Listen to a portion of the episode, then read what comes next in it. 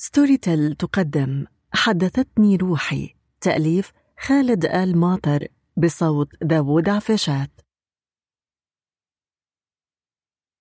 ماذا أعطتك القراءة؟ للكتب عندي منزلة عظيمة ومكانة كبيرة. أحب مجالستها وأتلذذ بملامستها وأهتم كثيرا لاقتناء الأجود منها. ويروق لي جدا الحديث عنها. وفي كل مرة أكتب وأتحدث فيها عن القراءة والكتب يأتيني سؤال قل أن يغيب ألا وهو ماذا أعطتك القراءة؟ ومن أجل ذلك قررت أن أكتب هذه المقالة والتي تبين بعض ما أكسبتني إياه القراءة ولا أقول ذلك افتخارا وتلميعا معاذ الله إنما الهدف من ذلك نقل تجربة قد تسهم في تغيير حياة قارئ. كنت متعصبا جدا كرويا ولم يخرجني من ذلك النفق المظلم إلا القراءة لأنها سلبت مني اهتماماتي السخيفة وأبدلتها باهتمامات عظيمة. كنت مكتفيا دراسيا وغير مبال كثيرا بالمستقبل وبالقراءة. أصبح إكمال الدراسات العليا حلما لا يغيب عن ذهني. كان بيني وبين مشاعر الملل علاقة قوية فكانت لا تفارقني ولا أفارقها رغم التعب النفسي الذي عانيته حتى كرهت نفسي وكرهت الحياة وتمنيت الموت. ولم ينقذني من هذه العاصفة إلا القراءة. حتى أصبحت والله لا أذكر آخر يوم صرحت فيه أنا طفشان.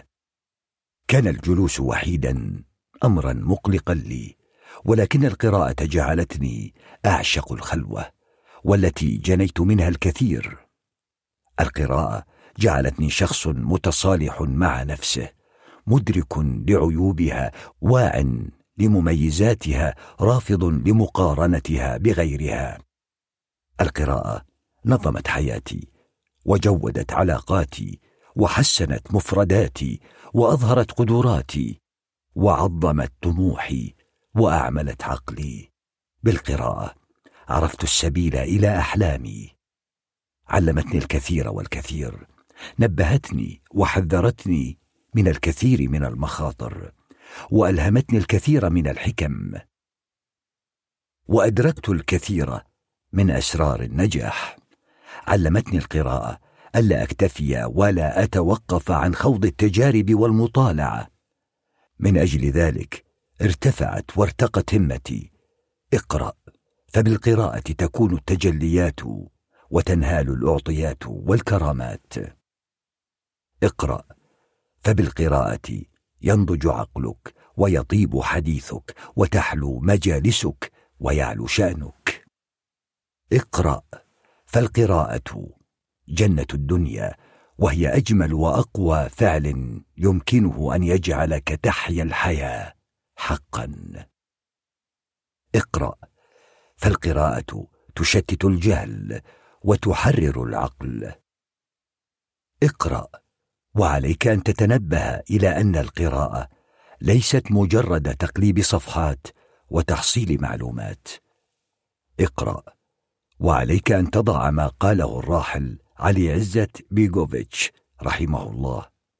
نصب عينيك. القراءة المبالغ فيها لا تجعلنا أذكياء. بعض الناس يبتلعون الكتب وهم يفعلون ذلك دون فاصل للتفكير وهو ضروري لكي يهضم المقروء ويبنى ويتبنى ويفهم. اقرأ وعليك أن تساهم فيما تقرأ. تامل النصوص فككها ابحر في أعماقها أسعى لتوسيعها وخلق نافذة جديدة لها فالقراءة تمدنا بمواد المعرفة والتفكير ولكنها وحدها لا تصنع منا مفكرين. لأن التفكير كما قال جون لوك هو الذي يجعل ما نقرأه ملكا لنا. اقرأ ولكن تجنب الانغماس في الكم وإهمال الكيف. واعلم أن المهم ليس ما تخرجه من الكتاب بل المهم هو ما يخرجه منك الكتاب.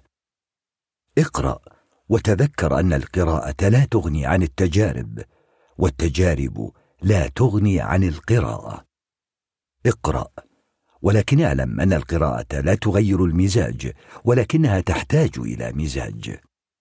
اقرأ. فالمعرفة قوة والقراءة ضرورية للتائقين إلى العظمة وصناعة المعنى والأثر. إن المسكين هو الذي لا يقرأ والذي يقرأ ولا يفكر فيما يقرأ ويسلم بكل ما يقرأ. اقرأ. ولكي تستمتع بما تقرأ عليك أن تجيب بإجابات واضحة ومحددة. لي ماذا أقرأ؟ لماذا أقرأ؟ كيف أقرأ؟ لمن أقرأ؟ كم أقرأ؟ وستحلو لك الحياة ويطيب لك فيها العيش ثق بذلك ختاما سئل جالينوس بما كنت أعلى مع أقرانك في الطب فأجاب لأني أنفقت في زيت المصابيح لدراسة الكتب مثل ما أنفقوه في شرب الخمر.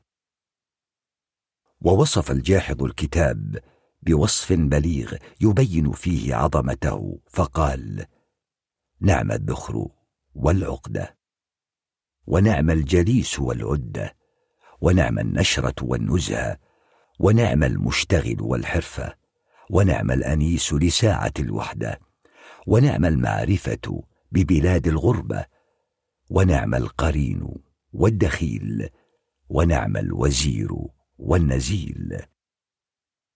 فتأملوا وتدبروا وتفكروا. والسلام على أرواحكم يا من استخلفتم المولى في أرضه لتعمروها. أعظم حب أصدق حبيب. يقول ربي فسوف يأتي الله بقوم يحبهم ويحبونه. كل البشر بلا شك يحبون خالقهم ويخشونه ولكن هل الله يحب خلقه رغم أخطائهم وذنوبهم؟ داهمني هذا السؤال وكثرت وتناقضت وتحاربت إجاباته في ذهني فتارة تكون الإجابة نعم وتارة لا وثالثة نعم وبشرط. ورابعة نعم ولكن لم أكن أعلم قبل طرح هذا السؤال مقدار جهلي وقصر نظري وعظمة حب ربي لنا. فقد اندثرت وانتهت كل الشكوك وغادرت وانقضت كل الشروط التي وضعتها في إجابتي وتوقعتها. بعد أن قرأت تلك الآيات وتأملت تلك العطاءات وكل تلك العمليات الكونية والتي كان سببها وأساسها وغرضها متاعا لكم. هل تأملت معي أن السماء قد بناها ورفع سمكها وأغطش الليل وأخرج الضحى وأرسى الجبال الشاهقة التي تراها وأنبت الزرع وأنزل الماء من أجلك. هل تأملت معي أن كل شيء تراه في السماوات والأرض قد وجد وسخر لك ولخدمتك؟ هل تأملت معي عظيم حب ربك لك وسعه عطائه؟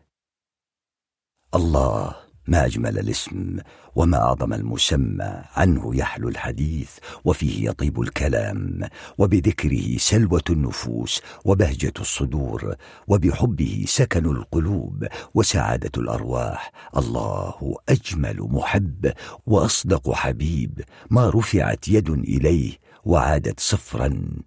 ولا دعي إلا أجاب ولا استغفر إلا غفر ولا طلب إلا حضر. إذا أعطى أدهش وإذا أكرم أذهل. عطاؤه غير محدود ونعمه وكراماته ليس لها حدود. هو جابر القلوب المكسورة ومسعد الأنفس الحزينه وميسر العسير. وبأيسر الأمور يقدر أعظم المقادير. الله البر بعباده المحسن إلى خلقه.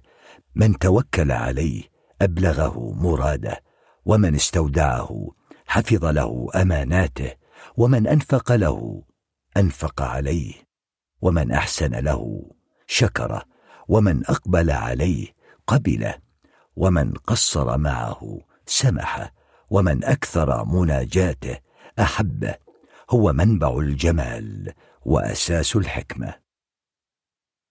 لما شاء سبحانه أن يعيد موسى عليه السلام إلى أمه لم يجعل حربا تقوم وفتنا تثور بل جعل فم موسى لا يستغيث حليب المرضعات وبهذا التدبير عاد موسى لأمه. من تفكر في ملكوته أدرك أنه عظيم ومن أنكره شقى وذاق الحميم. من لم يقبل عليه اختيارا أقبل عليه اضطرارا. يعاقب تاديبا لا انتقاما. من عظم شأنه رفع شأنه. ومن والاه أعطي كل شيء. ومن صدق معه وكان له كما يريد سبحانه لا كما يريد خلقه. كان له فوق ما يريد. ومن أحسن به الظن نال الدرجات وارتقى واعتلى المقامات. قيل لعربي إنك ستموت فقال ثم إلى أين؟ فقيل له إلى الله. فقال كيف أكره أن أقدم على الذي لم ارى الخير إلا منه؟ يا الله أنا بفضلك وخيرك وبركتك أنا بتجلي عطائك وجود إحسانك. يقيني بك لا يخيب وأملي فيك لا ينقطع. سامح قلبي حين يغفل عنك أو يسيء الظن بك. أنت تعلم حالي وقلة حيلتي. فيا ربي سامح نقص فعلي بكمال فعلك.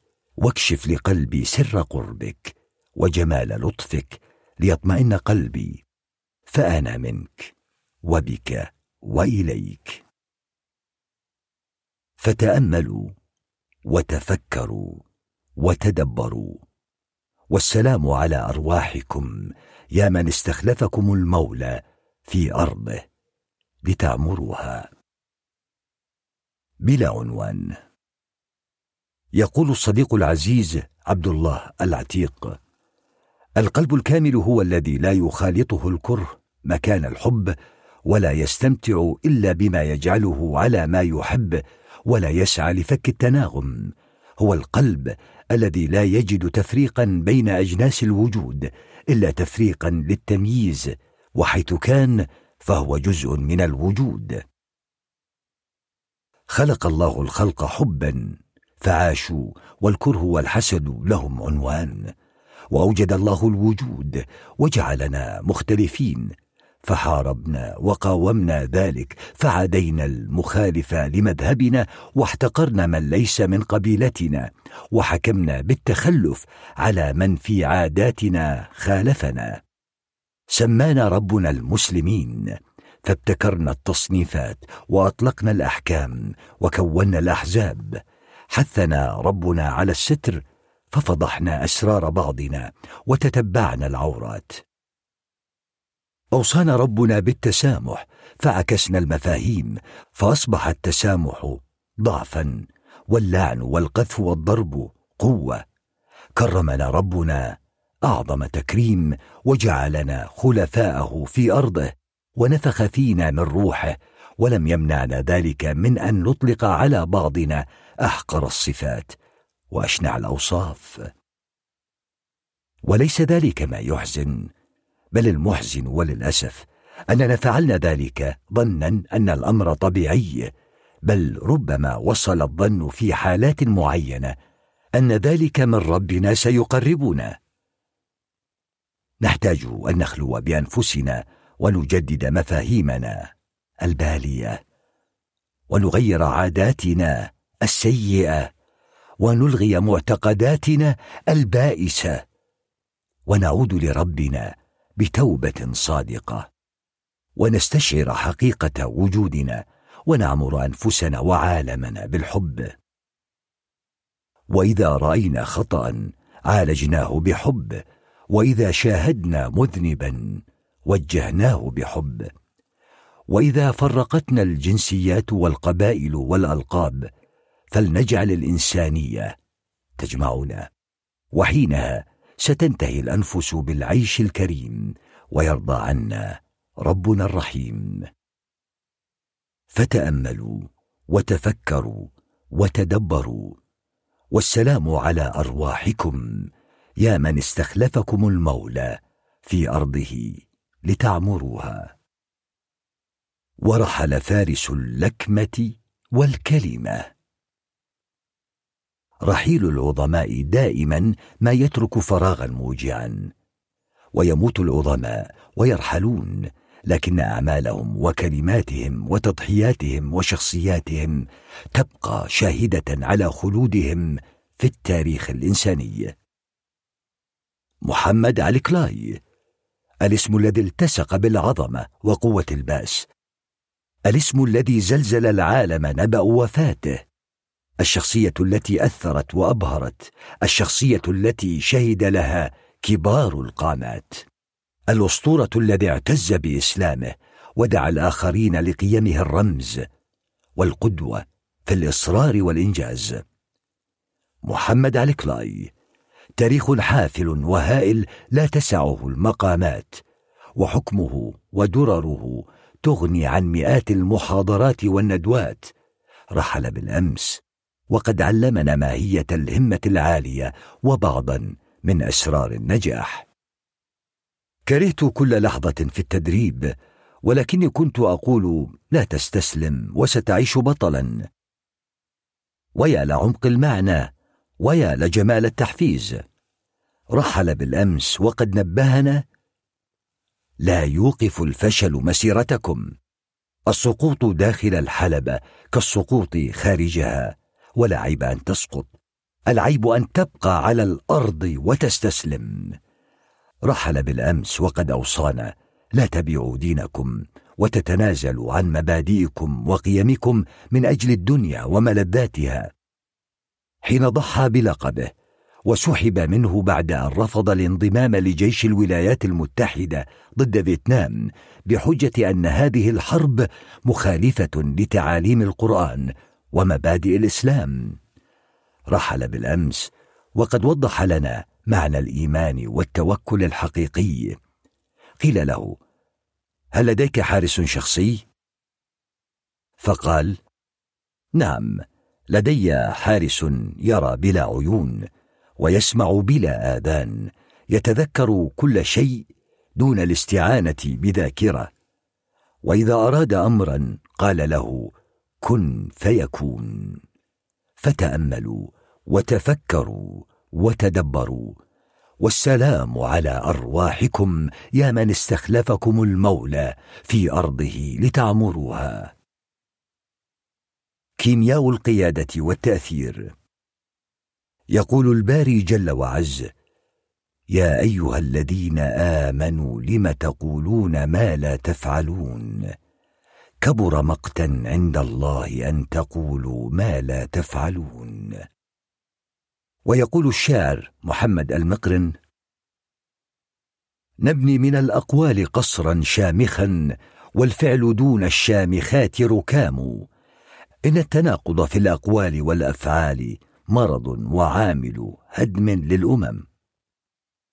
وانعدام الاتفاق بينهما لا يثمر إلا الحنظل ولا يجني إلا الدمار.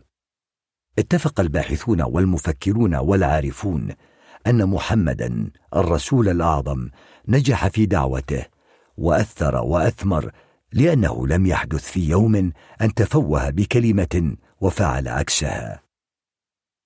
والتاريخ خلد اسم الفيلسوف الأعظم سقراط. شهيد الفلسفة الذي كان لا يدعو لشيء ثم يناقضه بفعله.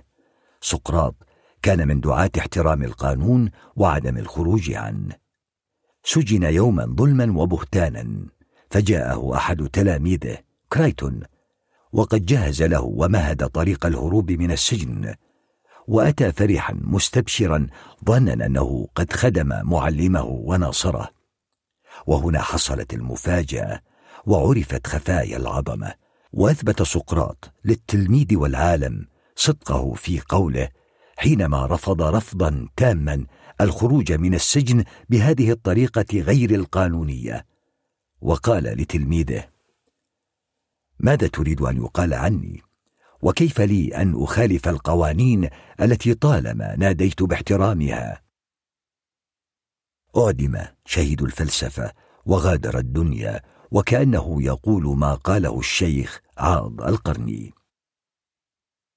إن حفظ المتون وجمع الفنون وإلقاء الخطب الرنانة والتفوه بالأفكار الطنانة أمر سهل ويسير يجيده الجمع الغفير ويفعله الكثير.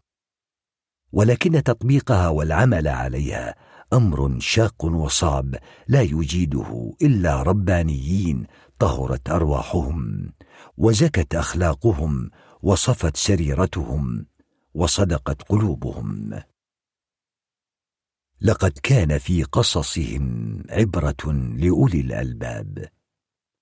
فتأملوا وتفكروا وتدبروا. والسلام على أرواحكم يا من استخلفكم المولى في أرضه لتعمروها. الإيجابية المغلوطة قلت مرة مشكلة بعض المدربين والمؤلفين والمعلمين أنهم يريدون أن يقيموا عالما ملائكيا في مجتمع بشري بإيجابيتهم المفرطة وأحلامهم الساذجة. عظيمة هي الإيجابية والنظرة التفاؤلية وحياة بلا إيجابية هي حياة بلا معنى. الإيجابية هي سفينة النجاة وأساس الإلهام ومصدر الإبداع وهي روح البهجة ومحور ارتكاز السعادة.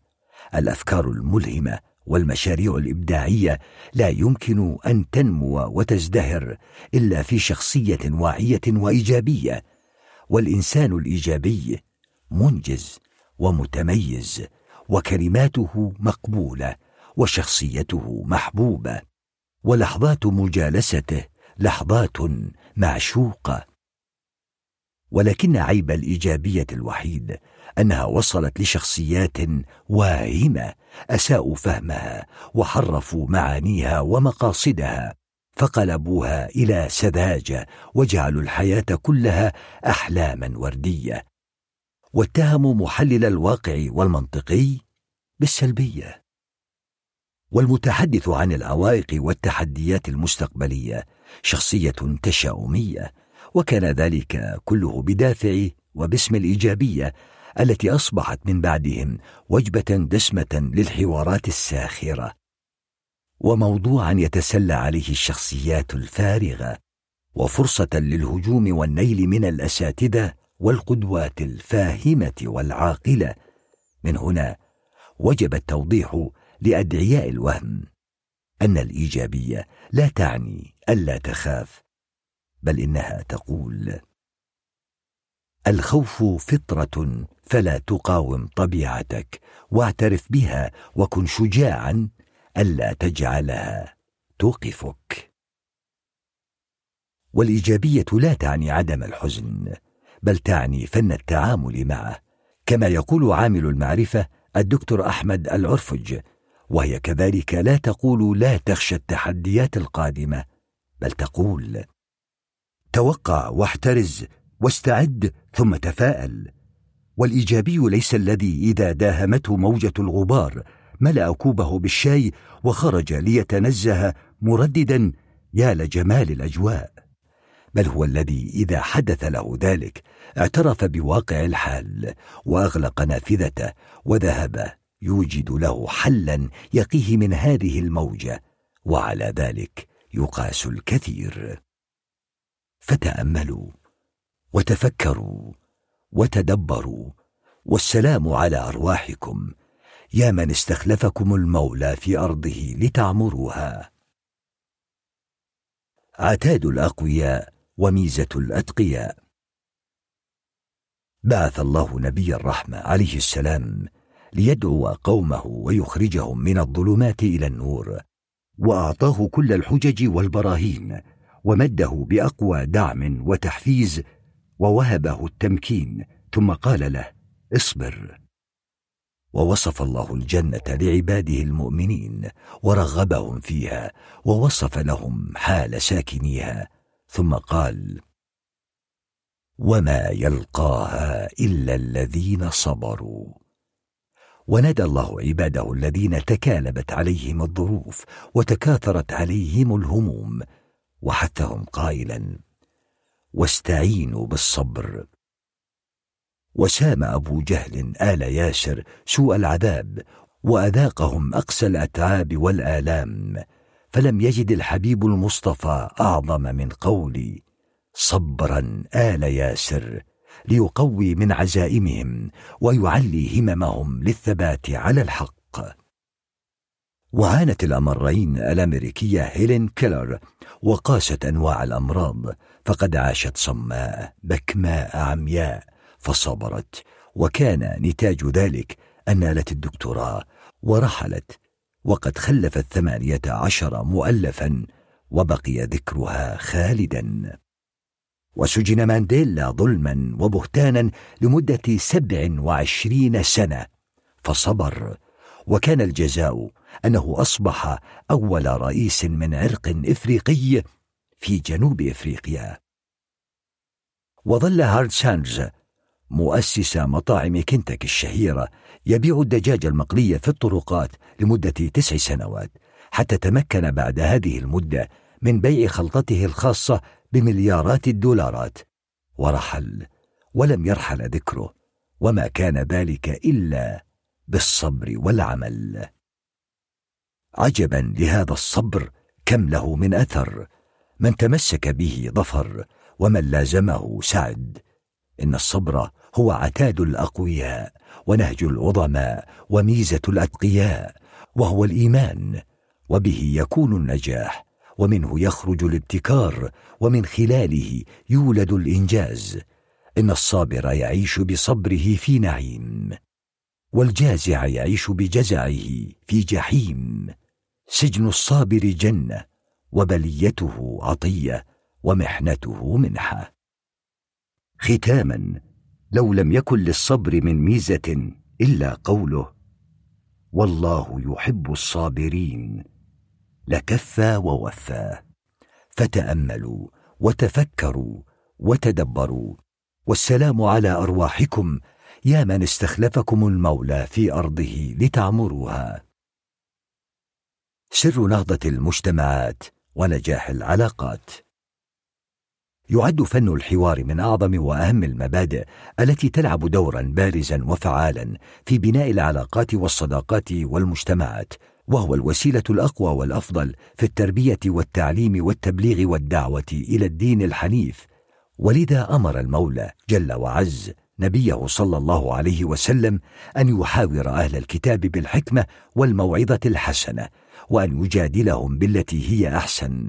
ولعل هذا أقوى دليل على أهمية الحوار وعظيم اثره وفي كتابه العادات السبع لأكثر الناس فاعلية يؤكد لنا المؤلف الرائد الرائع ستيفن آركوفي على أن فن الحوار يعد ميزة وعلامة من علامات المؤثرين والفاعلين فهم دائما ما يستمعون من أجل الفهم وليس من أجل الرد وهذا مما جعل نقاشاتهم رائعة وحواراتهم مؤثرة ومثمرة وشخصياتهم محبوبة وكلماتهم مقبولة.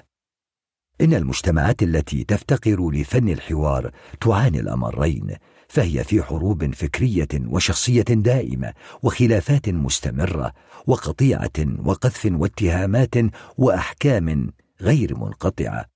وهذا بدوره كفيل بتأخر النهضه وإعاقة سير التقدم ونحر التطور وتقنين الإنتاجية وتبديد روح الألفة والجماعة. وإضافة إلى ذلك فقد أكدت التجارب وأثبت الباحثون إن انعدام الحوار وكثرة اللغو والجدل يعد سببا اساسيا في انتهاء العلاقات وإضعافها. وتجنبا لكل هذه العواقب والأحداث فإنه من الواجب علينا جميعا إتقان وتعلم آداب الحوار لننعم بالعيش الطيب والأثر المبارك والعلاقات الحميمة. ونوهب ونعطى القبول والتأثير. ومن هذه الآداب النية الصادقة في البحث عن الحقيقة والتخلي عن نزعات الأنا والغضب والسباب. وادعاء معرفة الحقيقة بالكلية وإدراك ومعرفة جوانب الاتفاق والابتعاد عن الكلمات الجارحة ورفع الصوت والتقليل من الآخر وتسفيه رأيه وإنصاف الآخر متى ما تم الإقناع. والسماع من أجل الفهم لا لمجرد الرد واحترام الاختلاف والإيمان بضرورة وجوده. والأهم من هذا كله أن يتم مناقشة الموضوع أو القضية التي يعرفها معرفة تامة ويدرك أبعادها وخفاياها كلا الطرفين وتعد ذات قيمة ومعنى لكلا الطرفين. ختاما تذكر عزيز القارئ عزيزة القارئة قبل أن تبدأ أي حوار اسأل نفسك سؤالين. هل أنا مدرك تمام الإدراك للقضية التي نحن بصدد مناقشتها؟ هل أنا مستعد لسماع آراء تخالف تماما ما أراه وأعتقده؟ فإذا كانت إجابتك نعم فانطلق متسلحا بالآداب والمبادئ. وإن كانت إجابتك لا فتوقف ولا تتطرف. واعلم أن راحتك وعلاقاتك أولى وأهم من نقاشات عابرة. واجعل قاعدتك الجوهرية. رايي صواب يحتمل الخطأ ورأي غيري خطأ يحتمل الصواب. فتأملوا وتفكروا وتدبروا. والسلام على أرواحكم يا من استخلفكم المولى في أرضه لتعمروها. عدو في جلباب صديق. يقول الدكتور وليد فتاحي أيقنت أن النجاح الحقيقي هو أن يتوافق فضاؤك الداخلي مع عالمك الخارجي. أيقنت أن النجاح الحقيقي هو أن تجد نفسك في كل ما تعمل. ثبت بالعلم والتجربة أن اختفاء الإبداع وغياب الإلهام وحدوث الملل والشقاء والتوتر والعناء سببه وأساسه ومصدره هو العيش تحت وطأة وحكم وسيطرة أنا الأنانية والزيف. أنا البحث عن الثناء. أنا التوق للفت الأنظار. أنا الرغبة في الشهرة. أنا العجب والرياء. هذه الأنا التي جعلتنا دوما في اهتمام متواصل وهوس مستمر بآراء الناس فينا وفيما نعمل. هذه الأنا التي دائما ما تقلقنا قبل أي عمل نقوم أو مهنة بسؤال ماذا سيقال عني؟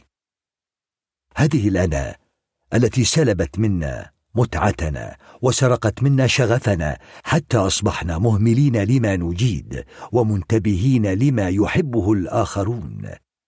هذه الانا التي دائما ما تحثنا على كسر مجاديف الأقران وباسم التنافس. هذه الأنا التي دوما ما ترغبنا في النجاح والتميز من أجل أن نكون أفضل من الآخرين من أجل أن نشتهر ونعرف. هذه الأنا التي أقنعتنا وأوهمتنا بأن معيار نجاحنا هو مقدار ما يأتينا من مدح. حتى إذا انهالت علينا كلمات الترفيع واصلنا سيرنا بإصرار نحو أحلامنا. وإذا نقدنا توقفنا واتهمنا ذواتنا بالنقص. هذه الأنا التي دائما ما تدخلنا في عالم المقارنات وتقحمنا مستنقع الأحكام. هذه الأنا التي جعلت الآباء يكررون على مسامع أبنائهم انظروا لابن فلان. ليتكلم مثله. حتى كرهنا أقاربنا وأصدقاءنا. هذه الأنا التي دوما ما تشعل بداخلنا نارا عندما يتميز صديق أو قريب. فأصبحنا نكرر كيف أصبح مثل فلان بدلا من قول ماذا أريد أنا أن أكون؟ هذه الأنا التي يطول ويستحيل حصر علاماتها وسيئاتها هي سبب شقانا ومللنا. فمتى نعي خطرها؟ ومتى نحرر أرواحنا من قيودها؟ ومتى نخرج أحلامنا من سجنها؟ إن طلب المال والشهرة حق مشروع لطالبيه ولا خطأ في ذلك. وحب سماع الثناء والمديح فطرة وشيء طبيعي. الخطأ هو أن تكون هذه السطحيات دوافعنا للنجاح وفي الحياة بكليتها كما أن المال وغيره من السطحيات سهل التعويض. أما خسارة الذات وموت الشغف فإنه صعب التعويض. ختاما تذكر يا صديقي إن احتواء هذه الانا يبدأ بالوعي والمراقبة وأن من عاش شغفه ووجد نفسه وأخلص نيته لربه ولخالقه أبدع وأنجز وأتته الدنيا بكل ما فيها راغمة. وتذكر قبل أي عمل تقوم به أن ما كان لله يبقى وما كان للنفس ولغيره يفنى مهما بدا عظيما في ظاهره ومهما كان مقدار الثناء عليه. فتأملوا وتفكروا وتدبروا. راح الطيبين. والسلام على أرواحكم يا من استخلفكم المولى في ارضه لتعمروها. راح الطيبين. الحياة في الماضي أجمل. المجتمع في الماضي أجمل. بنات الماضي أفضل. شباب الماضي أفضل. أعيادنا في الماضي أجمل. أفراحنا في الماضي أجمل. تعليمنا في الماضي أجمل. القلوب والتواصل في الماضي أصدق. آه من أيامك يا ماجد والثنيان. جيل هذا العصر مخيف هذا الزمن لا يبشر بخير قادم. يردد مجتمعنا دائما هذه العبارات المدمرة ثم يتساءل ويتعجب عن غياب الإبداع وقلة الإنتاج ويعيدها مرارا وتكرارا ويؤمن بها تماما. ثم يسعى ويبحث عن عيش الحياة الطيبة والسعيدة. إن ذم الحاضر والتأفف من القادم والتغني بالماضي وأمجاده والحزن على فواته وتمني عودة أيامه حمق وجنون وبه يكون الشقاء ويعم البلاء وهو محطة انطلاق التخلف ومركز توقف النهضة والتطور وقديما قالوا إن الحزن على الماضي والتغني به لا يصنع حاضرا أفضل ولا يبني مستقبلا. أمرنا رسولنا الحكيم عليه السلام بالتفاؤل وحثنا عليه وبشرنا بخاتمته. تفاءلوا بالخير تجدوه ونهانا وحذرنا من التشاؤم وعواقبه السيئة والمخزية. وترك لنا مولانا العظيم جل وعز حرية اختيار وصنع واقعنا وعالمنا. أنا عند ظن عبدي بي. فليظن بي ما شاء. فلذا فإننا بحاجة إلى أن نفيق من غفلتنا وأن نحرر عقولنا من سلطة السيء من أفكارنا ومعتقداتنا ونثق بأنفسنا وأن نركز كليا على حاضرنا لنبني ونجمل مستقبلنا. ومستقبل أمة أجمل وأصدق وأعظم وأعلم وأعمق وأنبل معلم ومرشد. صلى عليه المولى وسلم وأن نتخلى عن مقارنة اليوم بالأمس وأن نؤمن تمام الإيمان أن لكل زمن محاسنه ومساوئه فلا يوجد زمن أفضل من آخر. ختاما يقول الإمام الماوردي رحمه الله القضاء موكل بالمنطق والمنطق هو ما نطقه اللسان وصدقه واعتقده العقل. فتأملوا وتفكروا وتدبروا. والسلام على أرواحكم. يا من استخلفكم المولى في أرضه لتعمروها. أولى الأماكن بالحب. ذهب صديقي للدراسة في أمريكا مبتعثا على حساب حكومتنا الرشيدة وعندما عاد أصبح حديثه الدائم وقوله السائد كم نحن متخلفين وشعبنا فيه وفيه. آه على عظمة أمريكا وشعبها. وسافر الآخر للسياحة في شواطئ وأرياف سويسرا وطوال رحلته كان لا ينقطع عن تصوير السنابات والفيديوهات مرددا على مسامع أصحابه ومتابعيه احتقارا لبلده لا لمجرد ذكر محاسن الآخرين. ما أسوى أرضنا وما أحقر شعبنا وما أتعس حياتنا وما أجمل أوروبا وأرضها وما أرقى شعبها ليتني منهم وفيهم. وثالث عندما رأى فكرة إبداعية وأنشطة سياحية رائعة تطبق عندنا قال ليظهر برستيجه لقد سبقتكم بها دبي والعالم أجمع. ورابع عندما سمع أحدهم يثني على حدث عندما التفت قائلا. لو رأيت وشاهدت ما يحدث في باريس ولندن لايقنت أن مقلدين وأن وأن وكل هذه الأحداث والعبارات الدائمة والمقارنات الظالمة والاتهامات الدارجة وتهميش الحسنات المستمرة وتكسير المجاديف تجعل كل غيور على وطنه يتساءل لماذا كل هذا؟ وفي صالح من يصب هذا؟ وهل هذا هو حق الوطن علينا؟ وهل هذا هو النقد الذي بإمكانه أن ينمينا ويحيي ويبني مجتمعنا ووطننا؟ إن الوطن أكبر من مجرد مسكن فهو ملجأ الروح والقلب وهو مكان سكون النفس وراحتها وهو السند لمن لا ظهر له وهو أولى الأماكن بالحب. وهو البقعة الوحيده التي تغادرها أقدامنا وتبقى وتتعلق بها قلوبنا وهو أغلى ما في حياتنا ورأس مالنا وهو الأمن والراحة وهو كالشجرة التي نستظل بظلها عندما تحرقنا لهيب الأيام. ولذا علينا أن ندافع عنه وأن نهذب أنفسنا في نقده وأن نفخر ونباهي بحسناته وإنجازاته وأن نرفض كل مقارنة من شأنها أن تحط من قيمة الوطن وكرامة الشعب. وعلى إعلامنا وكتابنا أن يبينوا دائما وابدا للجميع عظم دولة اسمها المملكة العربية السعودية. يحكمها ملك الحزم والعزم أطال الله عمره. ختاما. يقول الشاعر الرائع والمتحدث البارع علي الهويرني في إحدى قصائده. قولوا لمن ذم الديار وعشقه في غربة الأوطان والأسفار لو أن كل الأرض صارت جنة إلا دياري بلقع وصحاري. لوددت أن أبقى بها متشبث في ظل رمث آمن في داري. قسم برب البيت عيش آمن خير من الجنات والأنهار. فتأملوا وتفكروا وتدبروا. والسلام على أرواحكم.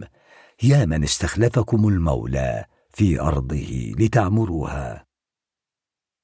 فن عظيم لا يجيده إلا فنان حكيم.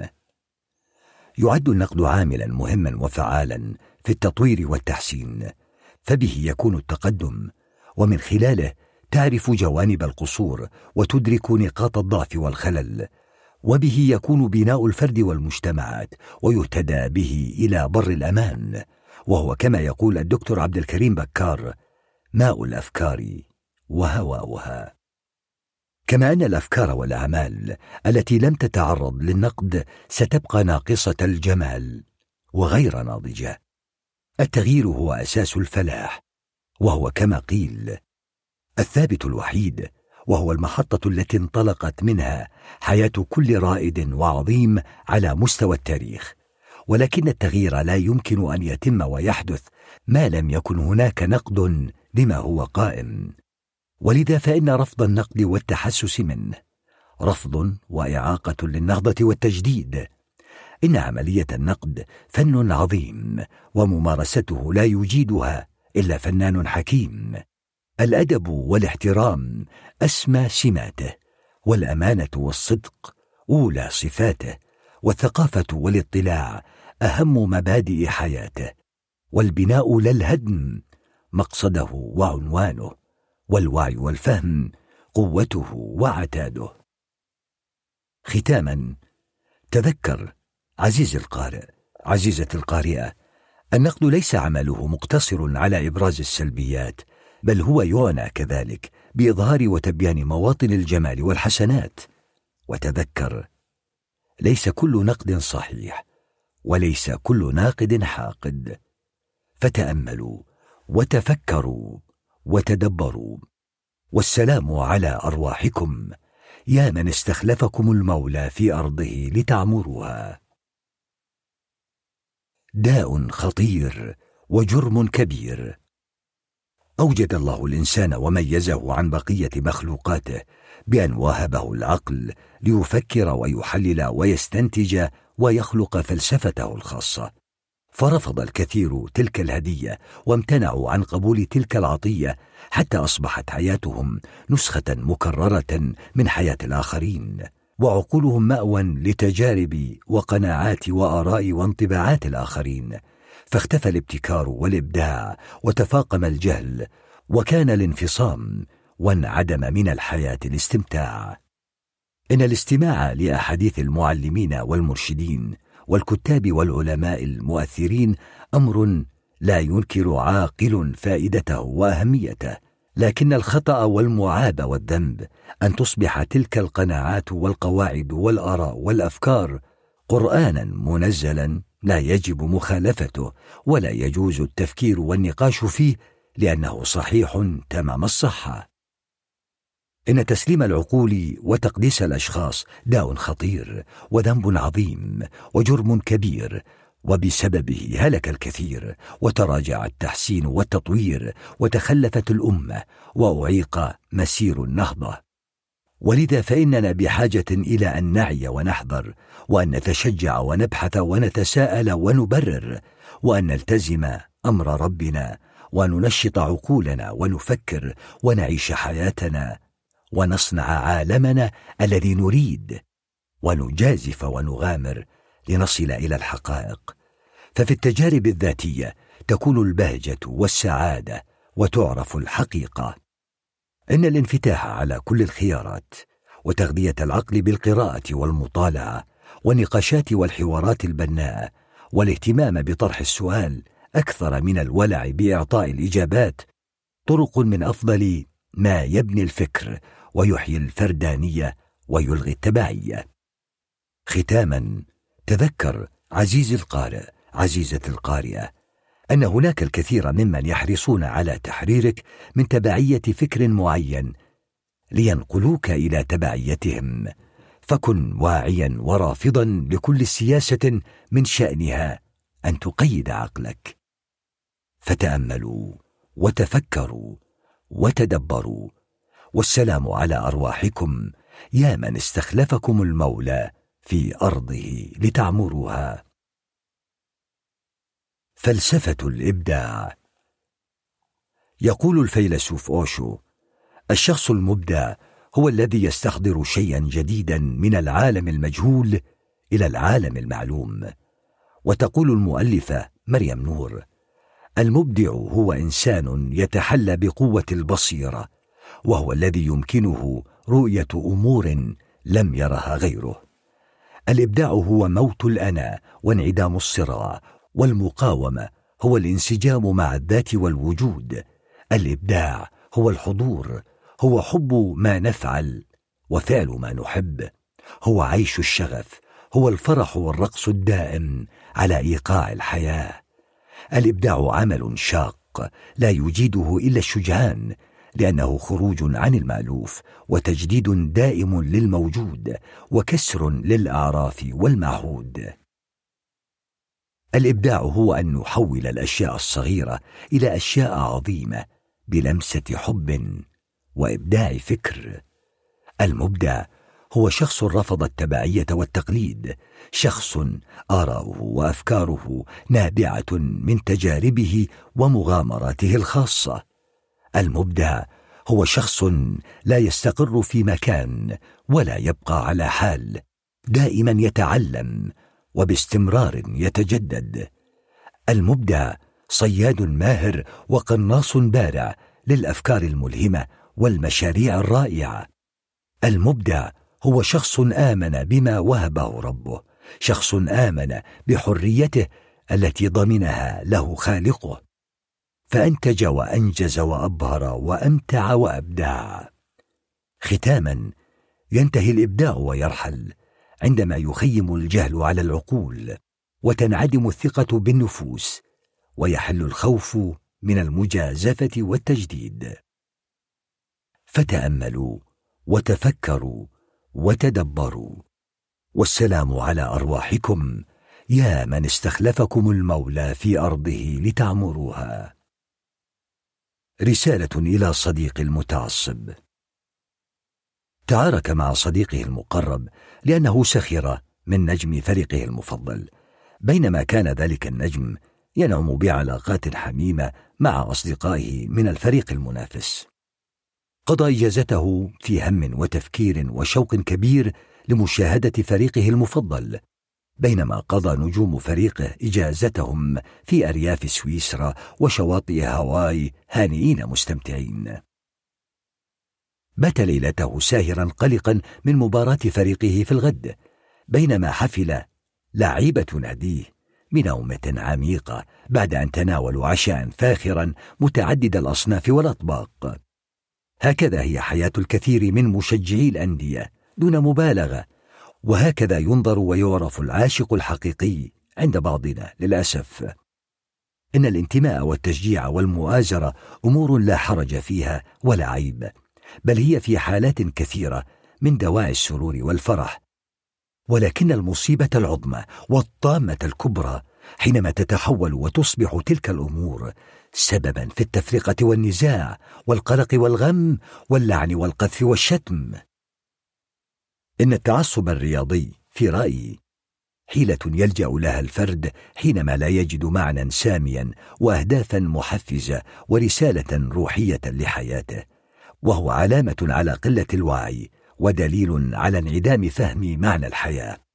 إن التعصب الرياضي في رأيي لن ينتهي أمره بمجرد إلقاء المحاضرات وإقامة الندوات التي تبين خطره وسيئاته بل إن السبيل لتخفيفه وإخفائه هو أن يعي كل مشجع معنى الحياة الحقيقية. وأن الإنسان حينما يعيش حياته بوعي وإدراك تام واضعا له أهدافا شخصية ورسالة روحية سامية وقيما عليا ليخدم بها مجتمعه فلن يكون للأفكار والأفعال التافهة كالتعصب وغيره مكانا في حياته وفكره. وأن الرياضة لا ينبغي أن تتعدى هدفها الأساسي. المتعة والتنافس الشريف. ختاما تذكر عزيزي القارئ عزيزة القارئة ما كان التعصب في شيء إلا شانه وما نزع من شيء إلا زانه. فتأملوا وتفكروا وتدبروا والسلام على أرواحكم يا من استخلفكم المولى في أرضه لتعمروها. أعلى مراتب الوعي.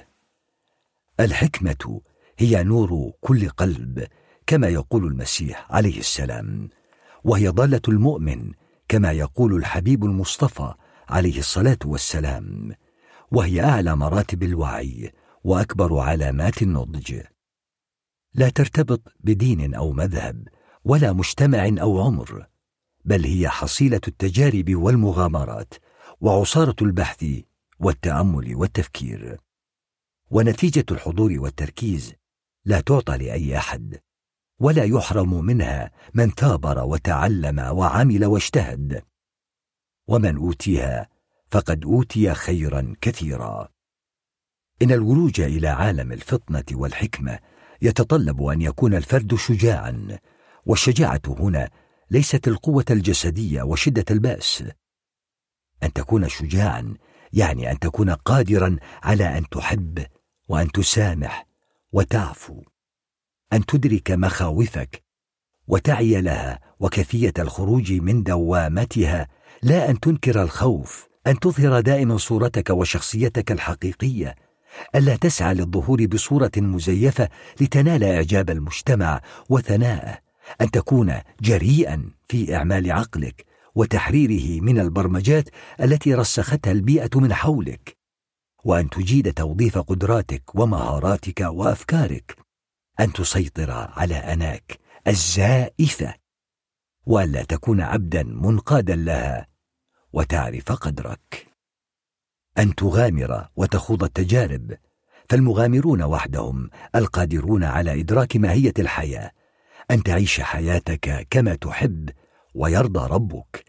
لا أن تتبع وتعيد تكرار سنن من سبقك. أن تكون قادرا على الاعتراف بجهلك وخطئك لا أن تتعالم وتبرر. أن تكون قادرا على معايشة من يخالفك الفكر والمذهب والملة. أن تتساءل تبحث تطلع تناقش. لا أن تكون مجرد تابع ومقلد.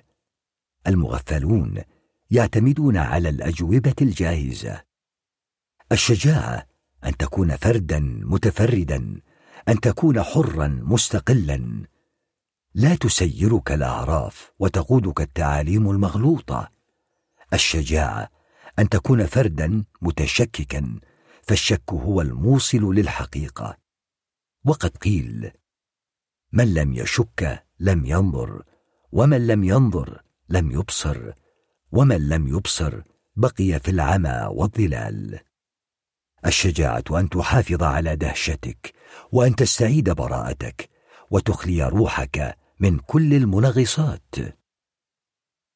علمني شيخي وأستاذي أن الحكمة لن أجدها في أحاديث المعلمين والمرشدين ولا في إجابات المثقفين بل إنها لغز يجب أن يعاش لغز يجب أن أحبه وأغرق في تفاصيله. وزاد على ذلك وقال إذا كانت طريقة عيشك تقوم على أن تسرع في فعل كل شيء فلن تبلغ الحكمة. إذا كنت تعيش حياتك بدوافع خارجية فلن تصل للحكمة. فلن تدرك الحكمة. إن كنت تعيش حياتك دون تجارب ذاتية إذا كنت تعيش حياتك باحثا عن إجابات جاهزة فلن تكون حكيما. إذا كنت تعيش حياتك تقدس المعلمين فستعيش حياة مؤدلجة تحرمك من الحكمة. إذا كانت أفكارك ومعتقداتك زائفة ومستعارة فستعيش حياة الزيف والوهم. وهذا سوف يبعدك عن الحكمة. فتأملوا وتفكروا. وتدبروا. والسلام على أرواحكم يا من استخلفكم المولى في أرضه لتعمروها. زمره البتاع كله. ما تكلمت بكلمة واحدة في علم العقيدة إلا بعد أن حفظت اثنتي عشرة ألف كلمة. مقولة شهيرة للإمام والعلامة عبد الله بن المبارك رحمه الله. استوقفتني وحيرتني وجعلتني في تفكير وتأمل وتساؤل دائم. إذا كان هذا هو حال علامة عصره وإمام زمانه فيا ترى كيف سيكون حاله وكيف ستكون رده فعله لو كان بيننا اليوم؟ ورأى وشاهد حال بعضنا وحضر مجالسنا الملأ بأدعياء العلم والمعرفة. ومن تسبب قبل أن يتحصرم ومن لهم في كل حدث راي وفي كل نقاش مشاركه وفي كل حوار حضور فتراهم يناظرون العارف ويخطئون المتخصص ويتطاولون على الباحث بلا حجج ولا أدلة ولا معرفة ذاتية ولا تحل بأدب النقاش والحوار. وليس ذلك وحده ما يحزن ويضحك في الوقت نفسه. بل المحزن والمضحك حينما يظن بعضهم أن ذلك الفعل هو دليل نبوغه وحنكته وحكمته وأنه بذلك ذاد عن الدين وحمى الشريعة. وانتصر للمعرفة وبدد الجهل وأزال الزيف ونال إعجاب وإبهار من حوله من السامعين والرايين إن التعالم وحشر الأنف في كل حوار يسيء للشخص أكثر مما يحسن. وإن كان في التجاهل تسعة أعشار الفطنة فإن في التعالم تسعة أعشار الغباء كما يقول حمزة السالم. كما أنه سبب في الحرمان من التحصيل وعامل من عوامل السطحية في الفكر. وقد قال العلامة الراحل بكر أبو زيد رحمه الله في كتابه التعاليم احذر التصدر قبل التأهل فهو آفة في العلم والعمل وقد قيل من تصدر قبل أوانه فقد تصدى لهوانه. ورحم الله ابن حزم القائل لا آفة على العلوم وأهلها أضر من الدخلاء فيها وهم من غير أهلها فإنهم يجهلون ويظنون أنهم يعلمون ويفسدون ويقررون أنهم يصلحون. وتغمد الله برحمته مالك بن أنس الذي ضرب لنا أروع الأمثلة في نبذ التعالم كما روى عبد الرحمن بن مهدي. كنا عند مالك بن أنس فجاءه رجل فقال يا أبا عبد الله جئتك من مسيرة ستة أشهر حملني أهلي مسألة أسألك عنها. فقال مالك فسل. فسأله الرجل وعندما فرغ أجاب مالك قائلا لا أحسنها. فبهت الرجل وقال بأي شيء أقول لأهل بلدتي إذا رجعت إليهم. فقال مالك قل لهم. قال مالك لا أحسن. ختاما أقلل كلامك واستعذ من شره إن البلاء ببعضه مقرون. واحفظ لسانك واحتفظ من غيه حتى يكون كأنه مسجون. وكل فؤادك باللسان وقل له إن الكلام عليكما موزون. فزناه وليكن محكما في قلة إن البلاغة في القليل تكون. فتأملوا وتفكروا وتدبروا. والسلام على أرواحكم يا من استخلفكم المولى في أرضه لتعمروها. فلسفة السعادة. في عصرية بهية وفي جلسة أخوية وجميلة قال لي صديقي متسائلا هل حدثتنا عن السعادة ومعايير تحقيقها في هذه الحياة؟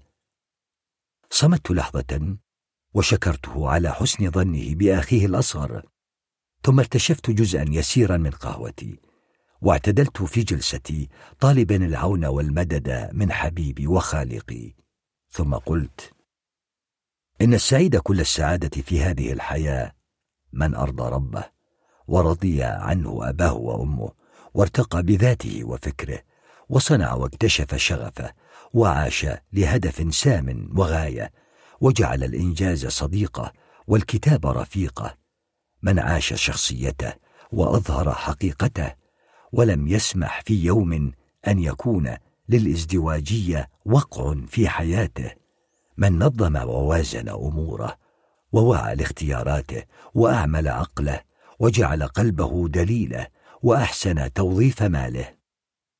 وعظم ساعة فرحه وفطن للحظة حزنه واستشعر في كل حين نعم مولاه وخالقه الجميل ربه. السعيد من جرب وتشجع وابتدع وابتكر طريقة عيشه ولم يقلد ويتبع خطط غيره. من أبعد نفسه عن مناطق ومحيطات الصراع وكل ما يهدر طاقته ويسلب متعه السعيد من كانت جنته في صدره من تصالح مع ذاته واعترف بأخطائه وكف عن إدخال نفسه فيما لا يعنيه ويخصه. من امتلك مرونة ذهنية وعلاقات صحية وحميمية. من نقى وطهر ظاهره وباطنه فتسامح وتغافل عن الزلات وتجاوز عن الخطيئات وتعايش مع كل الأصناف والفئات وتمنى وبارك لغيره النجاحات وكف عن الدخول في من دول التصنيفات والمحسوبيات والتوقعات. من جعل الصدق والعطاء والأمانة والوفاء دينه وعنوانه والشعور الإنساني أهم وأبرز صفاته. هكذا أرى يا صديق السعيد وبما ذكر أرى تجليها. فتأملوا وتفكروا وتدبروا. والسلام على أرواحكم يا من استخلفكم المولى في أرضه لتعمروها. عليك أن تبكي قدر ما تستطيع. في هذه الحياة لا مفر لنا من الأحزان والغموم لا مناص عن الآلام والأتعاب والهموم.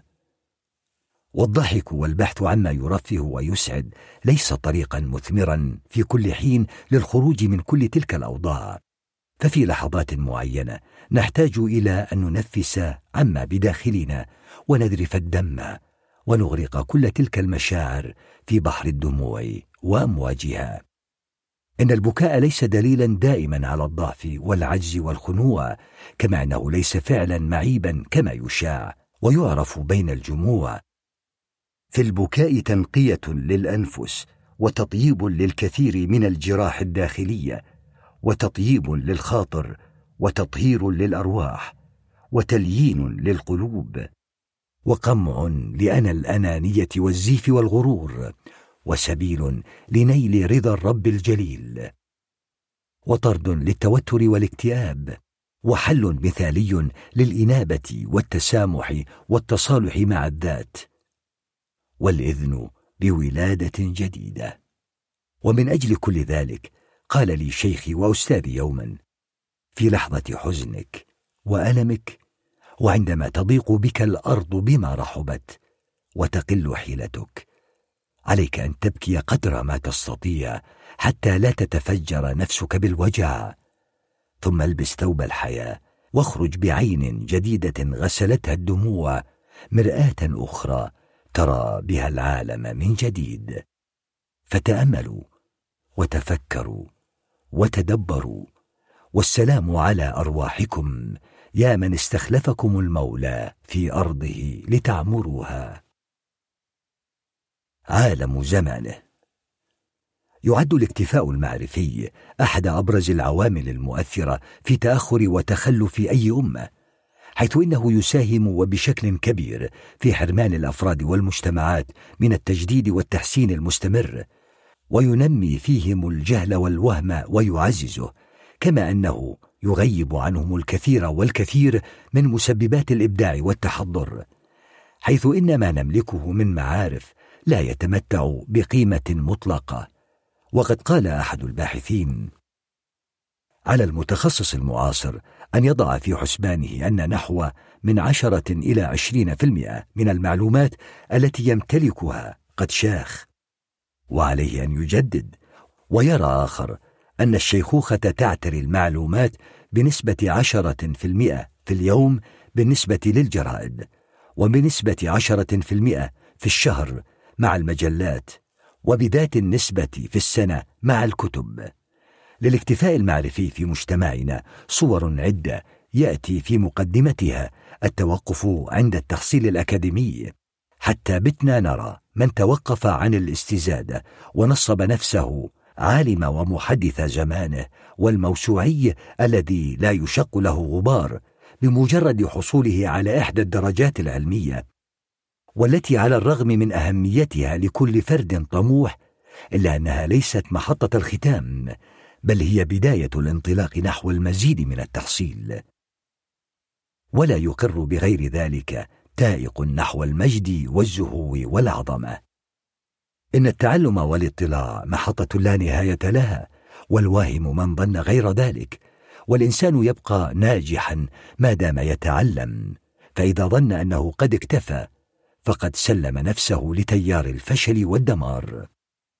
لو كان أحد يكتفي من العلم لاكتفى كليم الله موسى عليه السلام ولكنه قال هل أتبعك على أن تعلمني مما علمت رشدا ويكفي العلم شرفا؟ كما يقول ابن القيم أن المولى أمر نبيه أن يسأله المزيد منه وذلك في قوله وقل رب زدني علما وإن دل ذلك على شيء فإنما يدل على عظمة العلم وأهميته وأن طلبه رحلة لا وقت محدد لنهايتها. ختاما مع العلم فاسلك حيث ما سلك العلم وعنه فكاشف به كل ما عنده فهم ففيه جلاء القلوب من العمى. وعون على الدين الذي أمره حتم. فإني رأيت الجهل يزري بأهله وذو العلم في الأقوام يرفعه العلم. يعد كبير القوم وهو صغيرهم. وينفذ منه فيهم القول والحكم. فتأملوا وتفكروا وتدبروا. والسلام على أرواحكم. يا من استخلفكم المولى في أرضه لتعمروها. لا تتفلسف علينا. كان مصطلح الفيلسوف يرمز به لمن اتصف بالنبوغ والذكاء والحكمة. أما في زماننا فقد تجرد من تلك المنزلة العظيمة وبات يطلق على من يكثر الكذب والثرثره ويتجلى ذلك في العبارة الشعبية الشهيرة لا تتفلسف علينا. وعلى كل من تحدث بكلمات مسجوعة وفي حالات ربما تكون غير مفهومة لكن السجع يجملها. قال فرانسيس بيكون الفيلسوف الإنجليزي العظيم والحقيقي.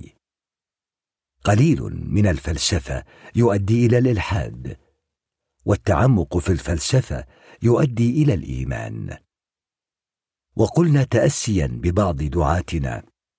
قراءة كتب الفلاسفة حرام وبها تبدأ رحلة الإلحاد وفي كل تلك التصورات وغيرها مما يشبهها تبيان لسطحية عقول من علمنا ودليل جهلنا وتخلفنا. إن الفلسفة تعنى باعمال العقل وتنهى عن التوقف في البحث عن الحقائق والتجديد والتحسين وتلغي الانقياد ولا نسلم بشيء دون أن نجربه ونبرهن على صحته. وتحثنا على التدقيق في الأصول والبديهيات. وتتساءل في القناعات والغايات. وتحررنا من أعرافنا البالية وتصوراتنا الخاطئة. وتعزز فينا مبدأ الاستقلالية الفكرية. وتعلمنا أن نعمل لا نتحدث. إن الفلسفة ليست عبارة عن معلومات تحفظ أو دروس تعطى إنها نزعة في التفكير وسعي دائم لإدراك الحقائق. ولذا فإن الفلاسفة يسافرون دائما ارضا لم تطأها قدم من قبل يحاولون فهم العالم والأشياء التي نطلق عليها مستحيلة. يكتشفون أسرار الوجود وألغازه. حياتهم عبارة عن ترحال جسديا وفكريا بشكل دائم. وإنتاج وابتكار مستمر. قوتهم المعرفة وسلاحهم العقل والتجربة. وقد قيل اللاعب يعرف قواعد اللعبة أما الفيلسوف فهو يبتكر ويوجد القواعد. إن الفلسفة والانغماس في معناها العظيم فيه تحقيق لما أمرنا مولانا وخالقنا به. والفيلسوف هو خير من امتثل أمر ربه. فكان نعم الخليفة له في أرضه. ولذا حري بنا أن نكف عن استحقار هذا المعنى الرفيع ونتوقف عن إطلاقه على من ليس أهله. كما أتمنى أن يكون للفلسفة حضور في مناهجنا الدراسية. وأجزم لو كان ذلك لكشف حال كثير من بائعي الوهم وانتهى بريقهم ووعى الناس لبضاعتهم الرخيصة وزيف مفاهيمهم وسطحية عقولهم ولنهض مجتمعنا وطاب حاضرنا ومستقبلنا.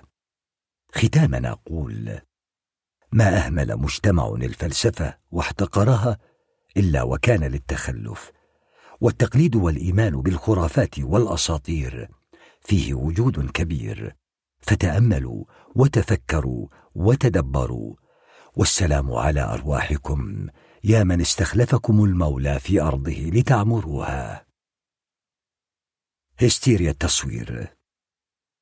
بقلوب مؤمنة بقضاء الله وقدره مسلمة بمشيئته وأمره ينعى مجتمعنا رحيل زمن الخصوصية الشخصية والذي غادر واقعنا جراء هستيريا التصوير والتوثيق لكل فعل نقوم به وكل خطوة نخطوها وكل حدث صغر أو كبر حدث لنا مما تسبب في تعجيل أجله ورحيله إلى غير رجعه وإنا لله وإنا إليه راجعون. إن البساطة وعدم التكلف لا تعني أن نظهر بمظهر الحمقى في مواقع التواصل وأن نشارك الآخرين أدق تفاصيل تفاصيل حياتنا. والمثالية المشؤومة تتمثل في سعينا الدؤوب لأن نظهر واقعنا وحياتنا بمظهر أجمل وأرقى مما هي عليه في الحقيقة وأن نلمع شخصياتنا بما ليس فيها وأن نقول ما لا نعتقده ليصفق لنا ويزيد الإقبال على حساباتنا. والحسرة كل الحسرة أن نفقد متعة عيش اللحظة لنوثق للآخرين وننسى أن نستمتع. وأن ندمن هواتفنا ونهمل التواصل مع من حولنا خاصة والدينا. وأن نضيع أوقاتنا والتي هي رأس مالنا فيما لا يفيد. وأن نعلق بهجتنا وسعادتنا بمقدار ما تهمل بطاريات أجهزتنا الذكية. فإذا انقضت ثارت نفوسنا واشتعلت النيران في أعماقنا. إن التركيز والنوم العميق والإبداع والابتهاج الحقيقي وغيرها من القيم أمور لا يمكن أن توهب لمن لازم هاتفه وأمضى صباحه ومساءه يطالع حساباته متنقلا من برنامج لآخر. وصدق القائل مع الانغماس في التقنية ومع سوء استخدامها أصبح كل شيء لحظة عابرة وليس تجربة كاملة. إن معالجة الإدمان الرقمي وهوس التصوير والبحث عن الشو ولفت الأنظار يبدأ بالوعي للدوافع والمسببات الخفية والتي قد تكون إما نتاج عوامل نفسية وشعور داخلي من نقص وقد يكون هروبا من الواقع أو غيابا للأهداف المحفزة في الحياة بالإضافة إلى ضبط النفس وتفعيل قيمة التوازن في حياتنا والتي تنص على لا إفراط ولا تفريط. واللبيب والنبيه من تحمل مسؤولية نفسه وصدق معها وأصبح سيدا للتكنولوجيا لا عبدا لها. ختاما لحظات وجودك مع والديك لن تعود ولن تتكرر فلا تنشغل عنهما بأجهزتك التي تغيرها كل عام فتأملوا وتفكروا وتدبروا. والسلام على أرواحكم.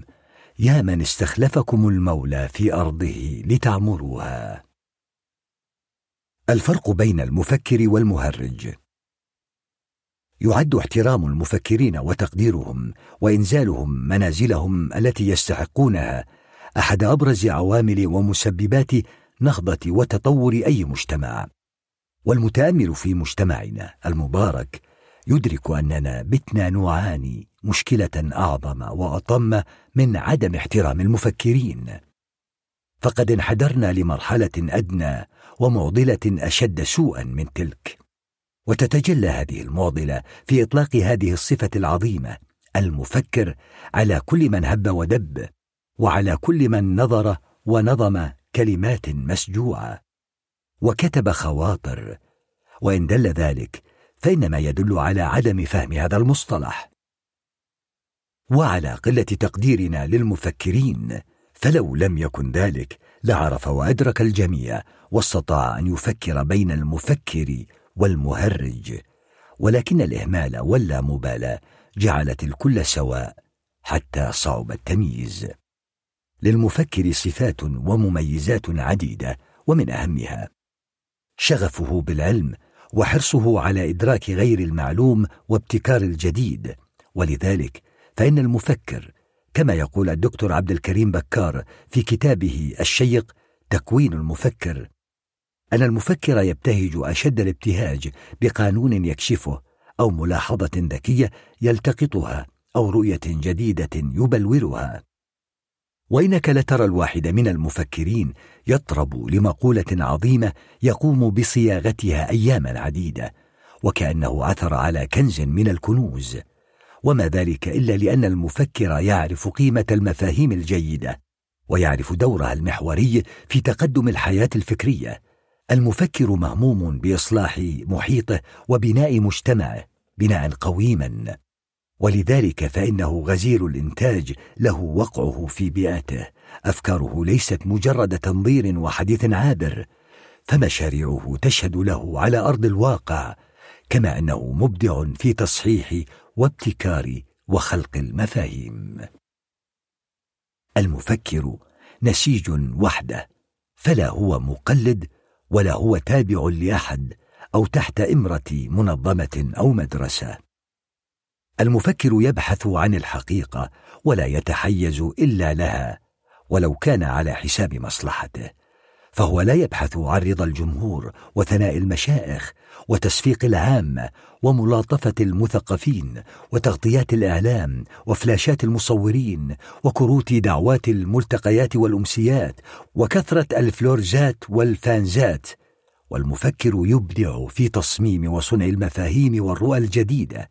لا يكتفي بترتيد ما ذكره السابقون قوته المعرفة وسلاحه التفكير والتجربة.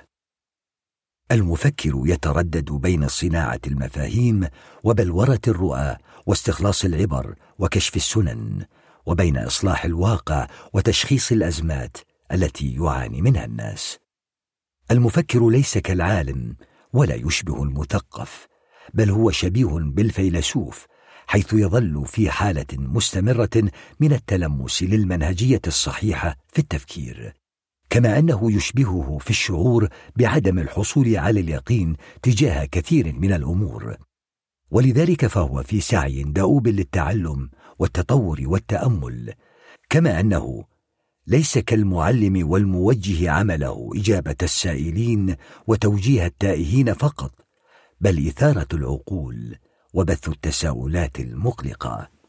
المفكر ليس كالمحامي الذي يسعى لإظهار الأدلة التي تدعم رأيه وموقفه ويخفي كل ما يمكن أن يكشف نقاط ضعفه ومواطن قصوره. المفكر ناقد واع وليس مجرد ناقد ناقم لا يجيد إلا مطاردة عيوب الآخرين والتشنيع عليهم. ولأن الحديث عن شخص عظيم المفكر فإن حصر مميزاته يصعب ويطول وليس هذا هو الموطن المناسب لإطالة الاستفاضة.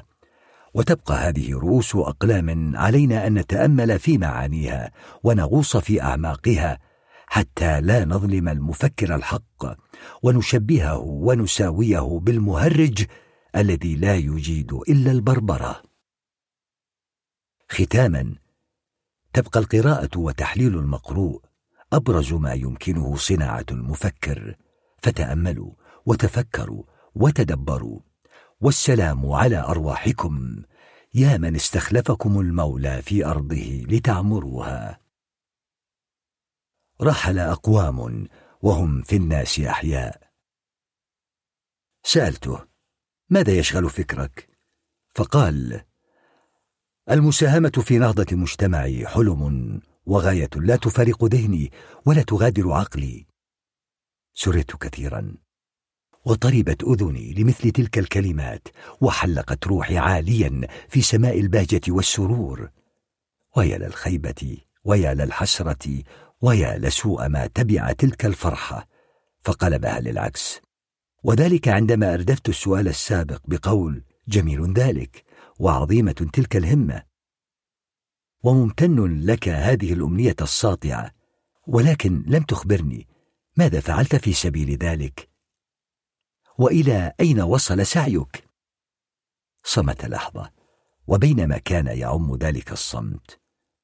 نشط عقلي واستحضر توقعات كان يظن ويأمل بأنه سيعلمها.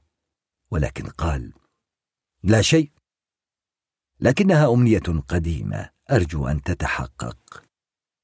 للأسف أن صديقي نسي وتناسى وغيره كثير وأنا أولهم بأن التمني لا يصنع حاضرا ولا ينير مستقبلا والمجتمعات لا يمكن أن تنهض بالتنظير ولا يمكنها أن تتحضر بالخطب والتلقين.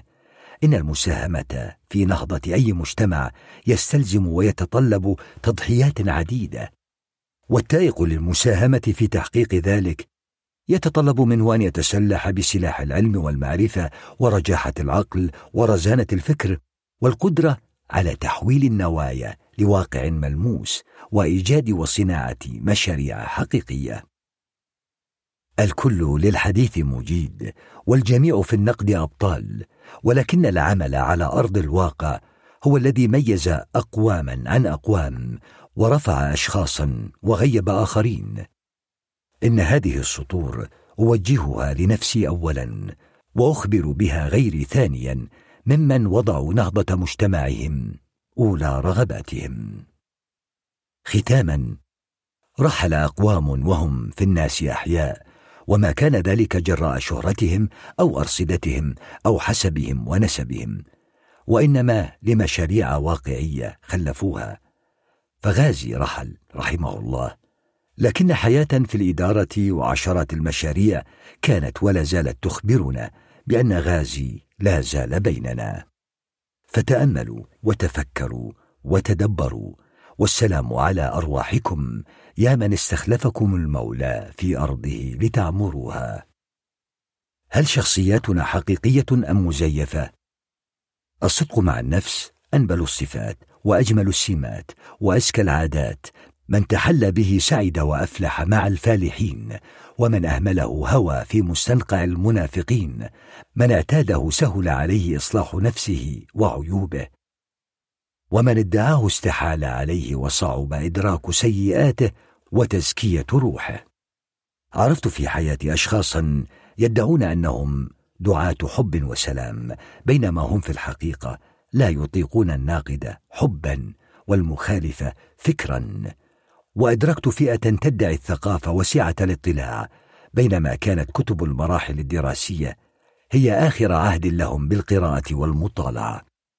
وتأملت حال كثير ممن نصبوا أنفسهم اوصياء على الدين فوجدت أن تلك الحماسة للدين ليست دائمة. فكثير منهم بمجرد مغادرة حدود بلاد العامرة تظهر حقيقة شخصياتهم الشهوانية وأفكارهم الشيطانية وتغيب تلك الحماسة العشوائية وتولي مدبرة تلك الغيرة الزائفة وتتطاير تلك الأقنعة الكاذبة. وحينما يحل موعد العودة تعود حليمة لعادتها القديمة. ورأيت وسمعت كغيري حال كثير ممن ادعى الوفاء والأمانة لعشيره وهو خائن ومن ادعى أنه الناصح الأمين وفي الواقع أنه ليس إلا مجرد حاسد. أراد أن يتذاكى فغلف حسده بغلاف النصيحة والفضيلة. وفي مجتمعنا المبارك صور عدة وأشكال كثيرة للكذب وغياب الصدق مع الذات. أولا ومع الآخرين ثانيا. إن السعي لزيادة المعجبين وإبهار وإعجاب الآخرين على حساب ذواتنا وإظهارها بشكل يعاكس حقيقتها جرم كبير نرتكبه في حق أنفسنا وذنب كبير نخالف به أمر ربنا ونجانب بسببه نهج حبيبنا ورسولنا الذي نبهنا وحذرنا من النفاق وما يخلفه. ويعقبه من عواقب وخيمة. إن الوعي للدوافع التي تدفعنا لهذا الفعل والتحلي بالشجاعة لكسر الصورة الذهنية المزيفة التي ألصقناها بنا والتصالح مع الذات والثقة بها وتقبلها والكف عن المثالية والتكلف هو السبيل الأمثل والطريق الأسلم لإخراج ذواتنا من نار الزيف والوهم إلى جنة الحقيقة والصدق. إن الصدق مع النفس يعني ألا ندعي ما ليس عندنا وألا ننكر ما فينا من خصال سواء كانت خصالا إيجابية أو على العكس. وأن تنسجم أقوالنا مع أفعالنا وواقعنا. وأن نفعل الشيء لأننا نحبه ونريده. وأن نظهر شخصياتنا كما نريد ونرضى لا كما يريد الآخرين. وأن نتراجع عن الخطأ ولا نتمادى ولا نتعالم ونعترف بالفضل لأهل الفضل وألا نخفي الكره ونظهر الحب وأن نصارح من نحب ونعطيه قدره. وإذا لم نستطع قول الحق فلا نصفق للباطل.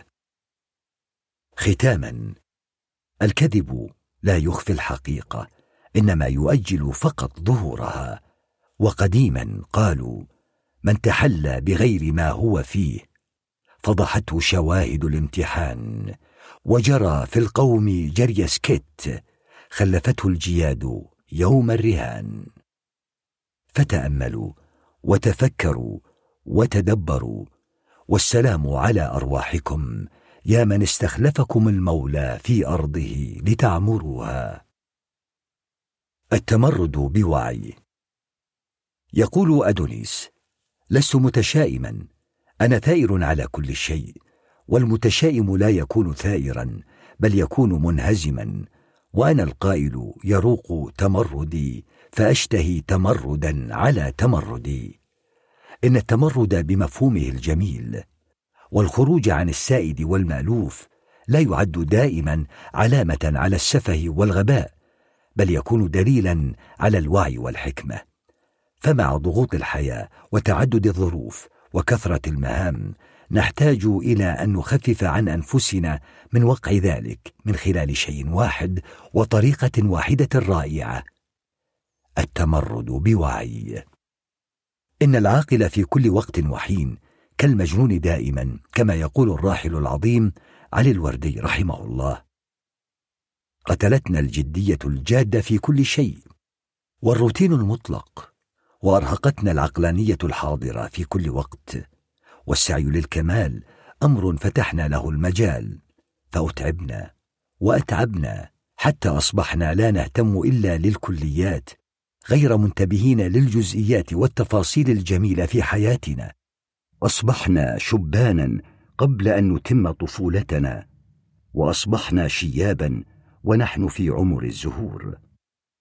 وأشقينا أنفسنا بالاهتمام الكبير بالآخرين بالعمل ومتطلباته وتجاهلنا الاهتمام بتفاصيل تفاصيل حياتنا الشخصية المبهجة. إننا لن نعيش إلا عمرا واحدا بداخل كل واحد منا طفل صغير. يريد أن يعيش يريد أن يستمتع يريد أن يغامر يريد أن يشاغب يريد أن يجرب أن يشعر بذاته. أن يشعر بفردانيته ينبغي أن نعطيه المجال بوعي ليظهر ويخرج ويعبر عن ذاته. حتى نهنأ بالعيش الطيب ونحدث التوازن من أجل أن تستقيم حياتنا ونعيشها صح. فالجدية الزائدة لن تصنع العظمة وليست دليلا على النبوغ والحنكة.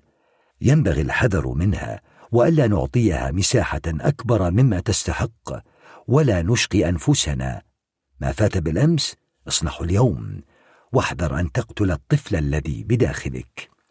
ختاما يقول الفيلسوف أوشو تمرد طالما هناك وقت.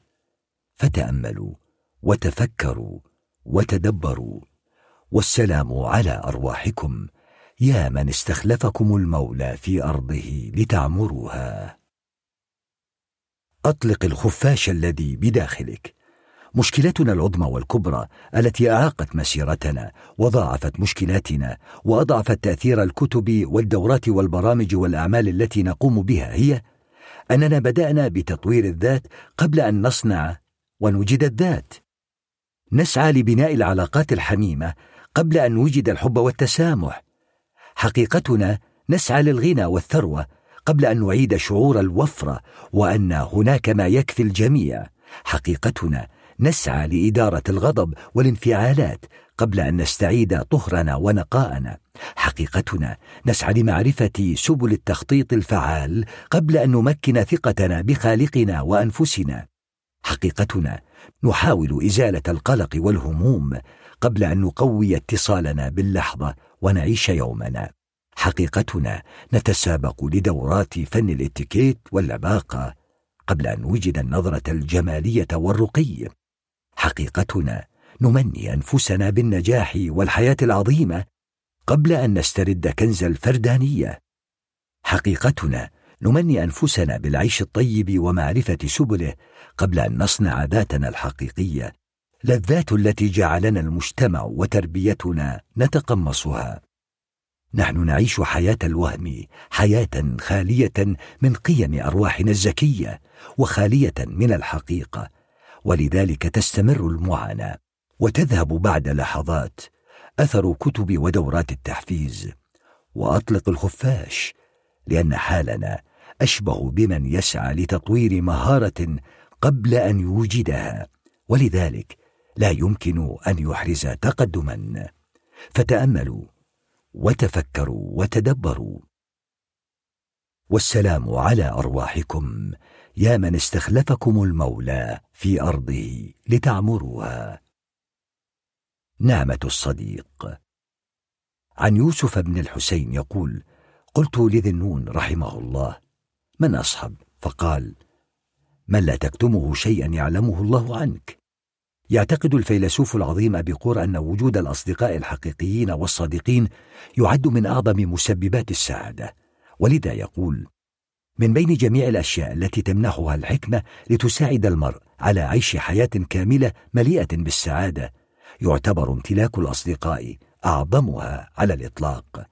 ويقول كذلك لو امتلكنا مالا من دون أصدقاء أو حرية أو حياة منظمة لن نكون سعداء فعلا.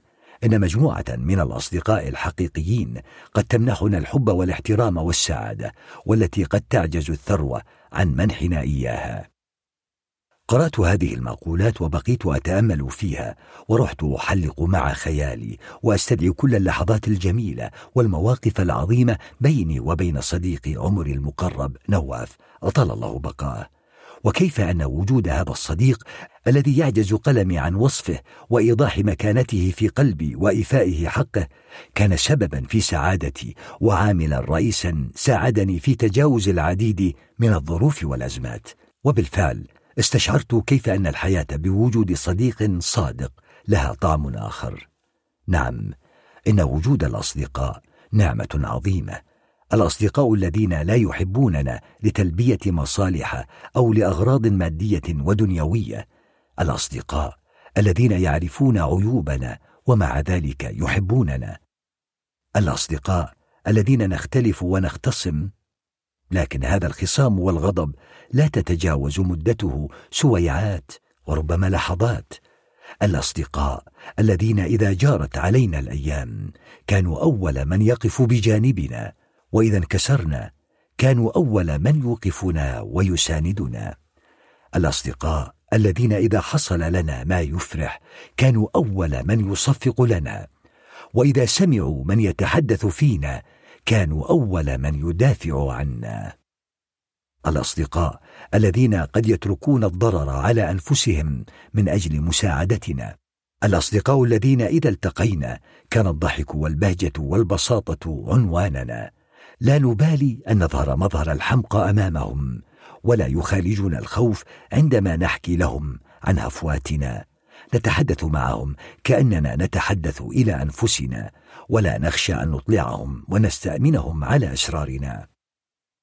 إن استشعار الإنسان أن في هذا الكون كله صديق يحبه ويهتم لأمره ومن بين الملايين من الناس اختاره رفيقا لحياته شخص إذا تحدث معه كأنه يتحدث مع نفسه لا يتردد في أن يعرض عليه أسراره ويذرف على صدره دموعه وقت الوجع والكرب. ولا يجد حرجا في أن يتحدث معه عن مصائبه وأخطائه. لهو شيء عظيم يثبت أن من قال أن وجود الأصدقاء سعادة قد صدق في قوله وأصاب. ولذلك تمسكوا بأحبتكم جيدا وعبروا لهم عن حبكم واغفروا زلاتهم. فقد ترحلون أو يرحلون يوما وفي القلب لهم حديث وشوق. واحذروا أن تخيطوا جروحكم قبل تنظيفها من الداخل. ناقشوا وبرروا واشرحوا واعترفوا وتنازلوا فالحياة قصيرة جدا. لا تستحق الحقد والحسد والبغض وقطع الرحم. غدا ستكونون ذكرى فقط والموت لا يستاذن. ابتسموا وسامحوا من أساء إليكم. علي الطنطاوي رحمه الله. ختاما بعد قراءتك هذه السطور أطلب منك عزيزي القارئ أن تقوم بإرسال رسالة لصديقك أو تهاتفه أو تقدم له هدية. ولو بسيطة تجدد فيها محبتك له وتسطر من خلالها مكانته وأهميته في حياتك. والسلام على أرواحكم. يا من استخلفكم المولى في أرضه لتعمروها. استمعتم إلى حدثتني روحي. قرأها لكم داوود عفشات. تأليف خالد آل ماطر. تم إنتاج هذا الكتاب الصوتي من قبل Storyside سنة 2021 لمنصة Storytel جميع الحقوق محفوظة.